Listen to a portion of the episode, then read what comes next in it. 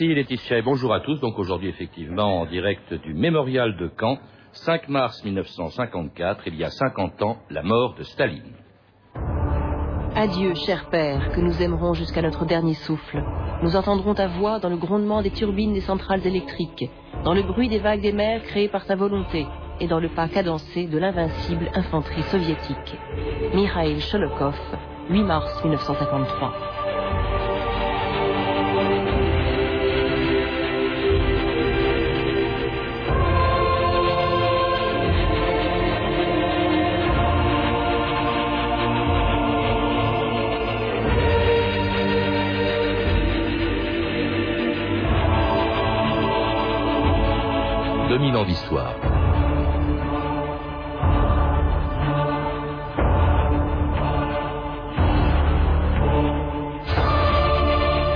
Dans la nuit du 28 février au 1er mars 1953, à quelques kilomètres de Moscou, dans sa datcha de Kuntsevo, Staline reçoit à dîner quelques-uns des plus hauts responsables du Parti communiste soviétique, Malenkov, Beria, Khrouchtchev et Bulganin.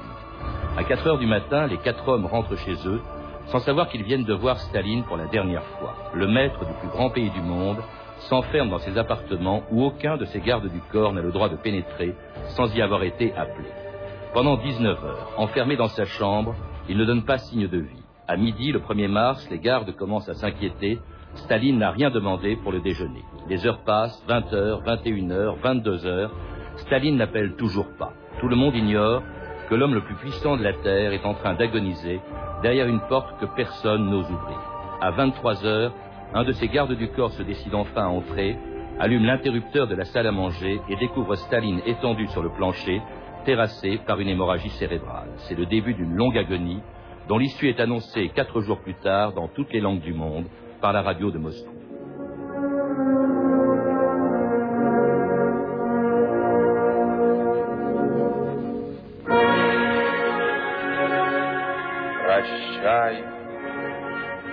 наш учитель и вождь, наш дорогой друг, родной товарищ Сталин. Le 5 mars, à 9h50 du soir, après une grave maladie, est décédé le président du Conseil des ministres de l'URSS, secrétaire du comité central du Parti communiste de l'Union soviétique, Joseph Vissarionovitch Staline. Stéphane Courtois, bonjour. Bonjour.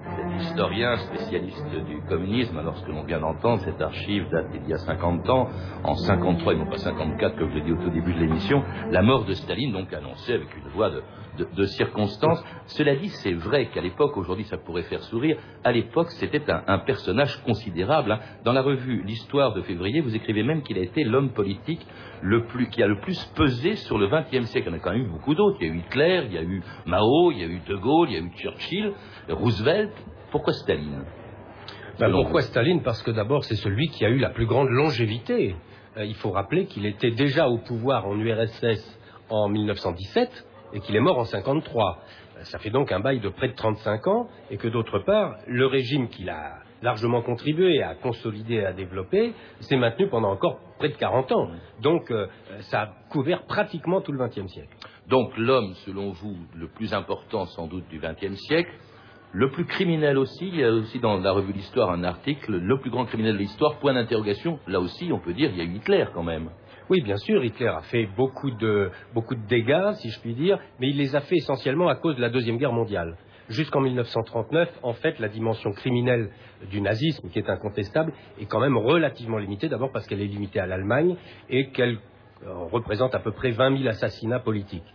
Alors que dans la même période, 1933-1939, Staline est personnellement responsable de la mort de 7 à 8 millions de personnes. Oui, mais il y a le génocide, Stéphane Courtois, ça c'est quand même autre chose. Ah, hein. Ensuite, on a la période de guerre, qui est une autre période où là encore, alors euh, Hitler va faire énormément de victimes, euh, le génocide des Juifs, mais pas seulement.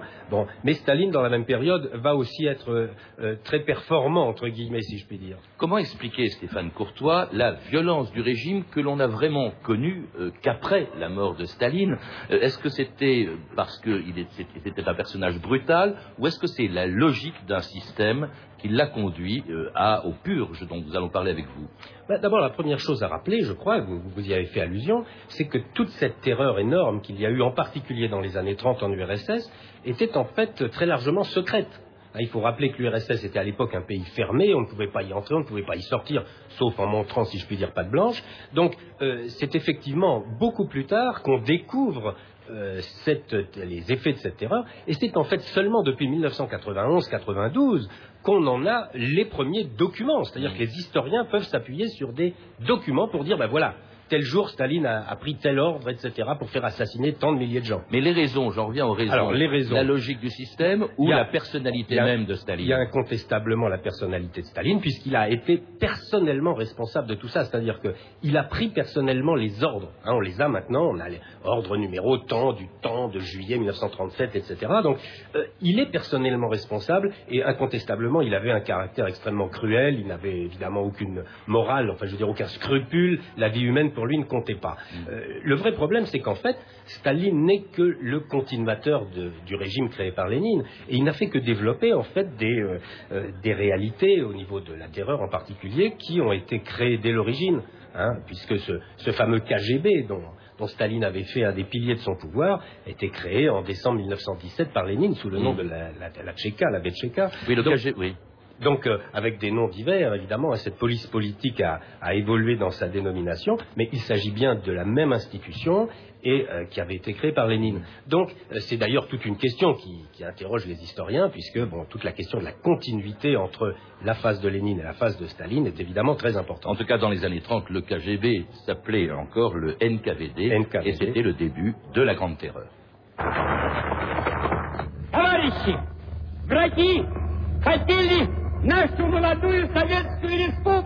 Camarades, les ennemis voulaient diviser notre jeune République soviétique en morceaux. Mais nous avons le NKVD, qui dirige un fidèle stalinien, Nikolai Ivanovitch Yezhov. Vive notre cher ami, créateur de l'humanité, le camarade Staline.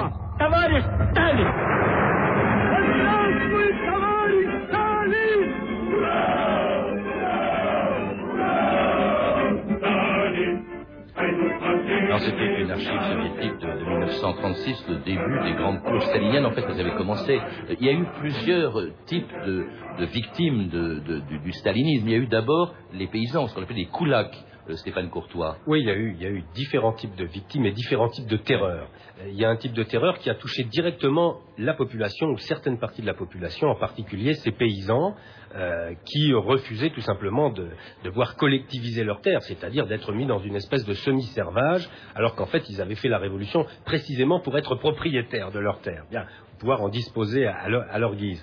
Et donc là, il y a eu une première offensive dès 1929-1930, extrêmement violente contre les paysans, avec à la clé des fusillades massives, des déportations massives, et surtout entre septembre 32 et mai 33, une famine organisée par Staline, par le pouvoir, avec la réquisition euh, armée, avec la, force des armes de toute la nourriture, et donc la mort de faim en neuf mois de près de 6 millions de paysans ukrainiens, hommes, femmes, enfants. Et ça, évidemment, c'était un moyen de, soumettre définitivement euh, des populations très importantes.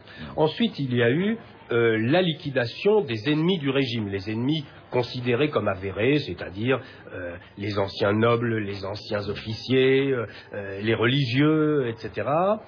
et puis alors, il y a eu les purges, qui, elles, ont concerné les gens qui étaient en fait les fonctionnaires du régime. C'est ça qui est. Et hauts fonctionnaires aussi. Oh ben, hauts fonctionnaires ou petits fonctionnaires. Adversaires ou concurrents de Staline. La, la purge pouvait toucher jusqu'au plus haut sommet de l'État et du, et du parti. Hein, il faut quand même rappeler que, alors que Molotov était Premier ministre, euh, sa femme était envoyée au goulag. Hein, donc, et dans les réunions de bureau politique, Beria, le chef de la police, passait derrière lui et lui susurrait dans l'oreille Elle est toujours vivante. Et l'autre, il, avait les, hein, il avait les genoux qui s'entrechoquaient sous la table. Bon, c'est ce qu'il a rappelé dans ses mémoires. Donc c'est pour vous dire à quel point Staline avait imposé une espèce de, de terreur généralisée qui lui permettait à sa main, à, sa pogne, comme on dit en France, ce, tout ce pouvoir, le parti, la police politique et l'administration d'État. Donc élimination aussi de tous ceux qu'on soupçonnait d'être proches de Trotsky, le grand rival de, Staline. Il y a eu l'élimination de Kamenev aussi, de Zinoviev. Et puis alors élimination de, de l'armée avec 75 des 80 plus hauts de l'armée rouge, euh, dont le chef de l'armée rouge, Tukhachevsky, donc éliminé à la fin des années 30, si bien que l'URSS est très affaiblie quand commence la Deuxième Guerre mondiale et surtout lorsqu'en juin 41, l'Allemagne l'envahit. Staline n'a alors plus que des mots à opposer à l'armée allemande. On l'écoute dans cette archive de 1941.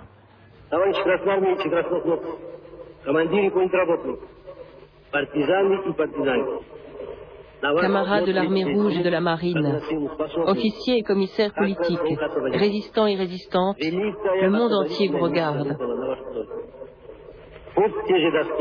Une grande mission civilisatrice vous incombe. Soyez digne de cette mission. Vous menez une guerre libératrice, juste. Puissiez-vous être inspiré par l'image amicale de nos grands ancêtres. Alexandre Nevsky, Dimitri Donskoy, Alexandre Suvorov, Mikhail Kutuzov. Inspirez-vous du drapeau invincible du grand Lénine. Pour la défaite totale des envahisseurs allemands. Mort aux occupants allemands. Vive notre glorieuse patrie, vive la cause de la liberté et de l'indépendance, derrière le drapeau de Lénine, en avant vers la victoire. C'était la, voix de Staline, euh, on en a peu d'ailleurs hein, d'archives de, ce genre, euh, à un moment considérable de l'histoire de, la Russie. D'ailleurs, je dis volontairement la Russie, hein, nous sommes en juin 41, elle vient d'être envahie par les Allemands, et on entend le chef du plus grand pays communiste du monde à l'époque qui fait appel aux grands ancêtres de la Russie impériale, Kutuzov, Alexandre Nevsky, Suvorov, Kutuzov, le vainqueur de Napoléon Staline. C'est extraordinaire, ça, dans la bouche euh, de, Staline. Oui, ça peut paraître extraordinaire, mais ça n'est pas très surprenant parce que, comme nous le disions tout à l'heure, Staline est un très grand politique et euh, en fait c'est un communiste, son idéologie, son projet est communiste, mais il est prêt à utiliser toutes les cartes. Hein. et donc, euh, euh, bon, bah, la Russie entre en guerre. Euh, il a compris que la carte patriotique nationaliste est indispensable pour que le peuple russe, qui, Dieu sait, n'est pas forcément enthousiaste du régime avec tout ce qu'il vient déjà de subir dans ces années 30, se dresse contre l'envahisseur. Et on sait que s'il y a eu un pareil effondrement de l'armée rouge, c'est comme vous l'avez rappelé, parce que Staline avait fusillé une grande partie de ses officiers et qu'on ne peut pas faire euh, fonctionner une grande armée moderne et mécanisée sans des officiers professionnels, mais c'est aussi parce que beaucoup de populations accueillaient au départ les Allemands euh, les bras ouverts, en particulier en Ukraine. Il faut dire que ça s'est renversé très vite puisque les Allemands ont traité les populations euh, occupées de manière, j'allais dire, bien pire encore que ce qu'elles ont fait en France. Oui, mais inversement, des Russes qui devaient être très anticommunistes, et je pense par exemple à Solzhenitsyn qui est sorti du goulag pour se battre dans l'uniforme de l'armée rouge, parce que c'était pas le communisme qui était attaqué, c'était la Russie.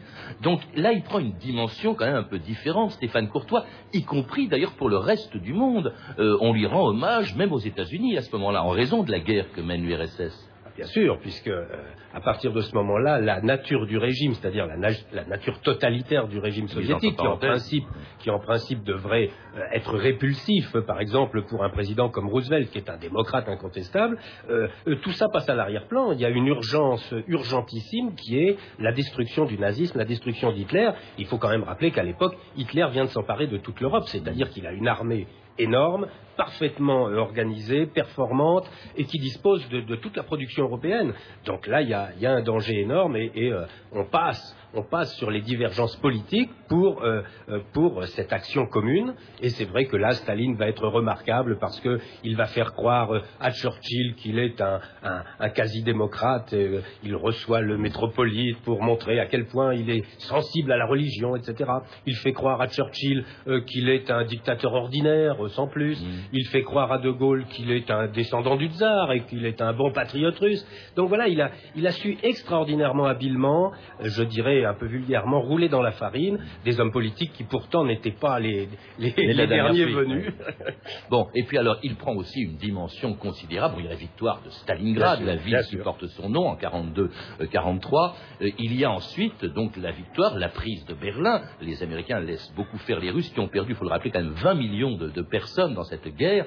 Hein. Euh, et puis, c'est aussi la conquête de toute l'Europe de l'Est. Donc la, la, dimension de Staline est énorme. Et puis aussi, il faut savoir, on n'en a pas encore parlé, Stéphane Courtois, une des caractéristiques justement du stalinisme, c'est cet extraordinaire culte de la personnalité très, très efficace qui va culminer en décembre 1949 à l'occasion du 70e anniversaire de Staline, célébré solennellement dans toutes les écoles de Russie. Aujourd'hui est une grande journée. Nous fêtons le 70e anniversaire du cher camarade Staline.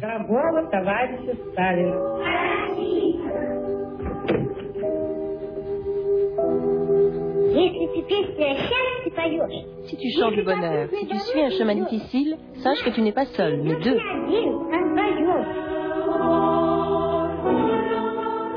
Cantata a Сталине, музыка композитора Александрова.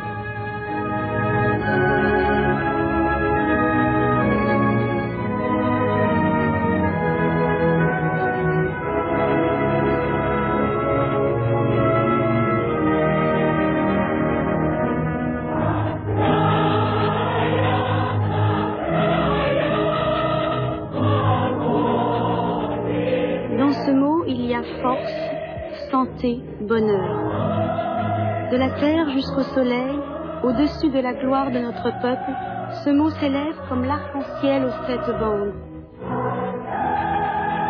Il monte comme un chant au-dessus des jardins, là où les sommets vibrent dans la lumière, laissant les aigles sans ailes. Ce mot, ce grand mot, c'est Saline, âme, chair et sang du peuple.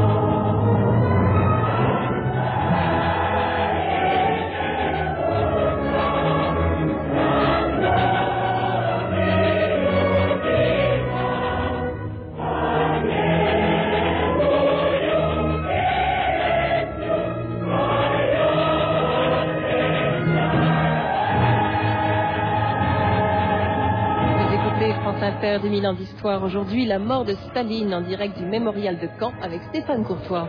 Stéphane Courtois, c'est vraiment cette cantate qu'on vient d'entendre, c'est une dévotion quasi religieuse, âme, chair et sang du peuple pour un chef communiste. C'est quand même fabuleux cette propagande de, la fin des années 40, début des années 50. Ah, c'est une véritable adoration. Euh, Staline est un véritable dieu vivant à l'époque. Ça a commencé 20 euh, ans auparavant, pour son 50e anniversaire en 1929.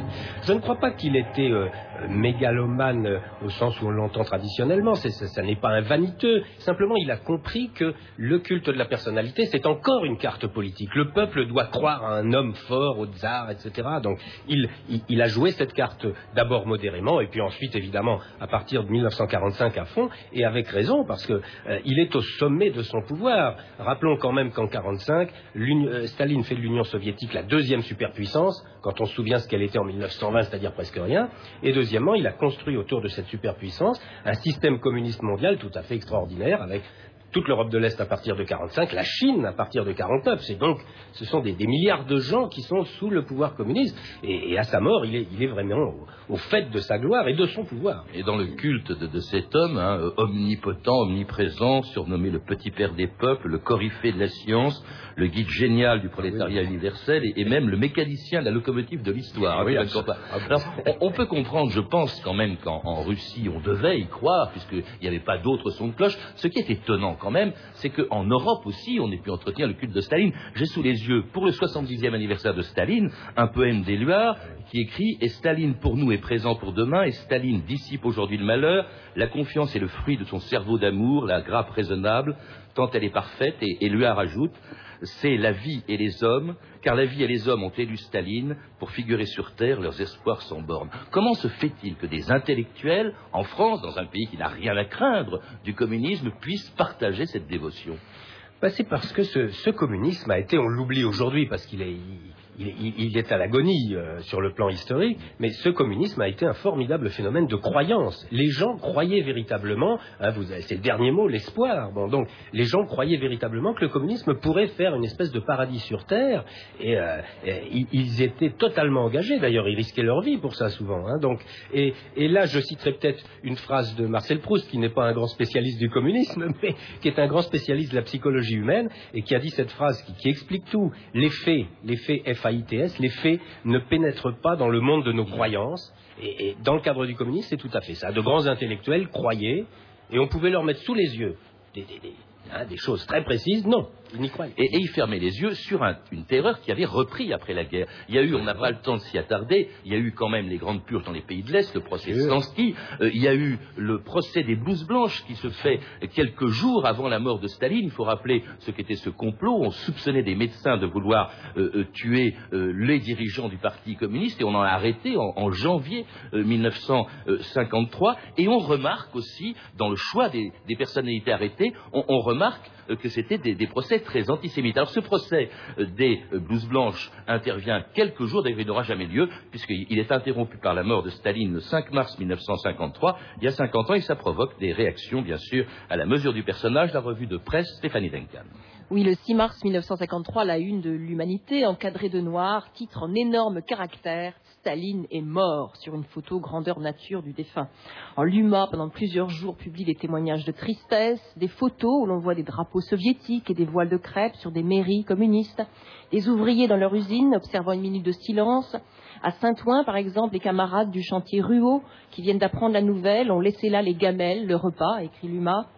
Un camarade parle, Staline était le guide des travailleurs du monde entier. Les visages sont crispés, des poings se serrent. Ce soir, ils porteront un message à l'ambassade soviétique. Louis Aragon, un de ces intellectuels communistes, qui voyait dans Staline le plus humain des hommes, câble à Moscou, je cite, la stupeur douloureuse de tous les intellectuels français.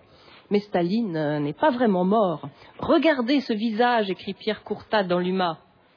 Tout y signifie bonté, simplicité, force. Nous sentons qu'il n'y a pas d'homme plus vivant au monde. D'ailleurs, la revue France Nouvelle, communiste, l'affirme, le cœur de Staline a cessé de battre, mais le stalinisme est immortel. En plus réaliste, Raymond Aron, intellectuel non communiste, dans le Figaro constate avec soulagement celui qui fut élevé au-dessus de la condition humaine vient d'être frappé comme un simple mortel. En toujours dans le Figaro, François Mauriac, a une pensée pour tous ceux que Staline a fait mourir, tous ces forçats, dit-il, tous ces pendus pour l'amour de l'électrisation. À gauche, Georges Altman, dans le quotidien non communiste Franc-Tireur, évoque aussi tous ceux que le dictateur Staline, pharaon inhumain, a fait disparaître. Ses compagnons du parti, sans parler, dit-il, des peuples entiers déportés, des bagnes et des grandes purges. Euh, l'éditorial du Monde est plus mitigé en revanche. La poursuite du bonheur stalinien a peuplé les camps de concentration et les charniers et transformé des millions d'hommes en robots civils ou militaires, mais, ajoute le monde, elle a aussi permis à l'homme de remporter sur la nature quelques-unes de ses plus magnifiques victoires, lui fournissant d'extraordinaires motifs d'exaltation et d'orgueil. pour ce qui est de l'avenir, le monde est inquiet pour la paix, rappelant la formule qui prévalait jusqu'à ce jour tant que Staline sera là, il n'y aura pas de guerre. Dans Paris Presse, le Hongrois François Fechte ne cache pas son pessimisme sur les capacités d'ouverture de l'Union soviétique. Staline peut mourir, dit-il, le stalinisme lui survivra. Un commentaire sur ces textes, Stéphane Courtois euh, Oui, bah, ils, sont, parfaitement représentatifs du climat de l'époque. Il faut, il faut, quand même rappeler que, euh, au lendemain de la, mort de Staline, le président de l'Assemblée nationale, Édouard Herriot, a demandé à ses chers collègues de faire une minute de silence à la, gloire de, à la mémoire de Staline, après avoir fait un petit discours très élogieux. Il n'y a que deux députés qui ont refusé de se lever. Donc, c'est vous dire à quel point, et donc, évidemment, dans cette Assemblée nationale, il, il y avait une minorité de communistes, donc c'est dire à quel point la figure de Staline, c'est vrai, aussi à cause de la guerre, à cause de Stalingrad, à cause de, l'écrasement de, l'Allemagne hitlérienne, a été importante.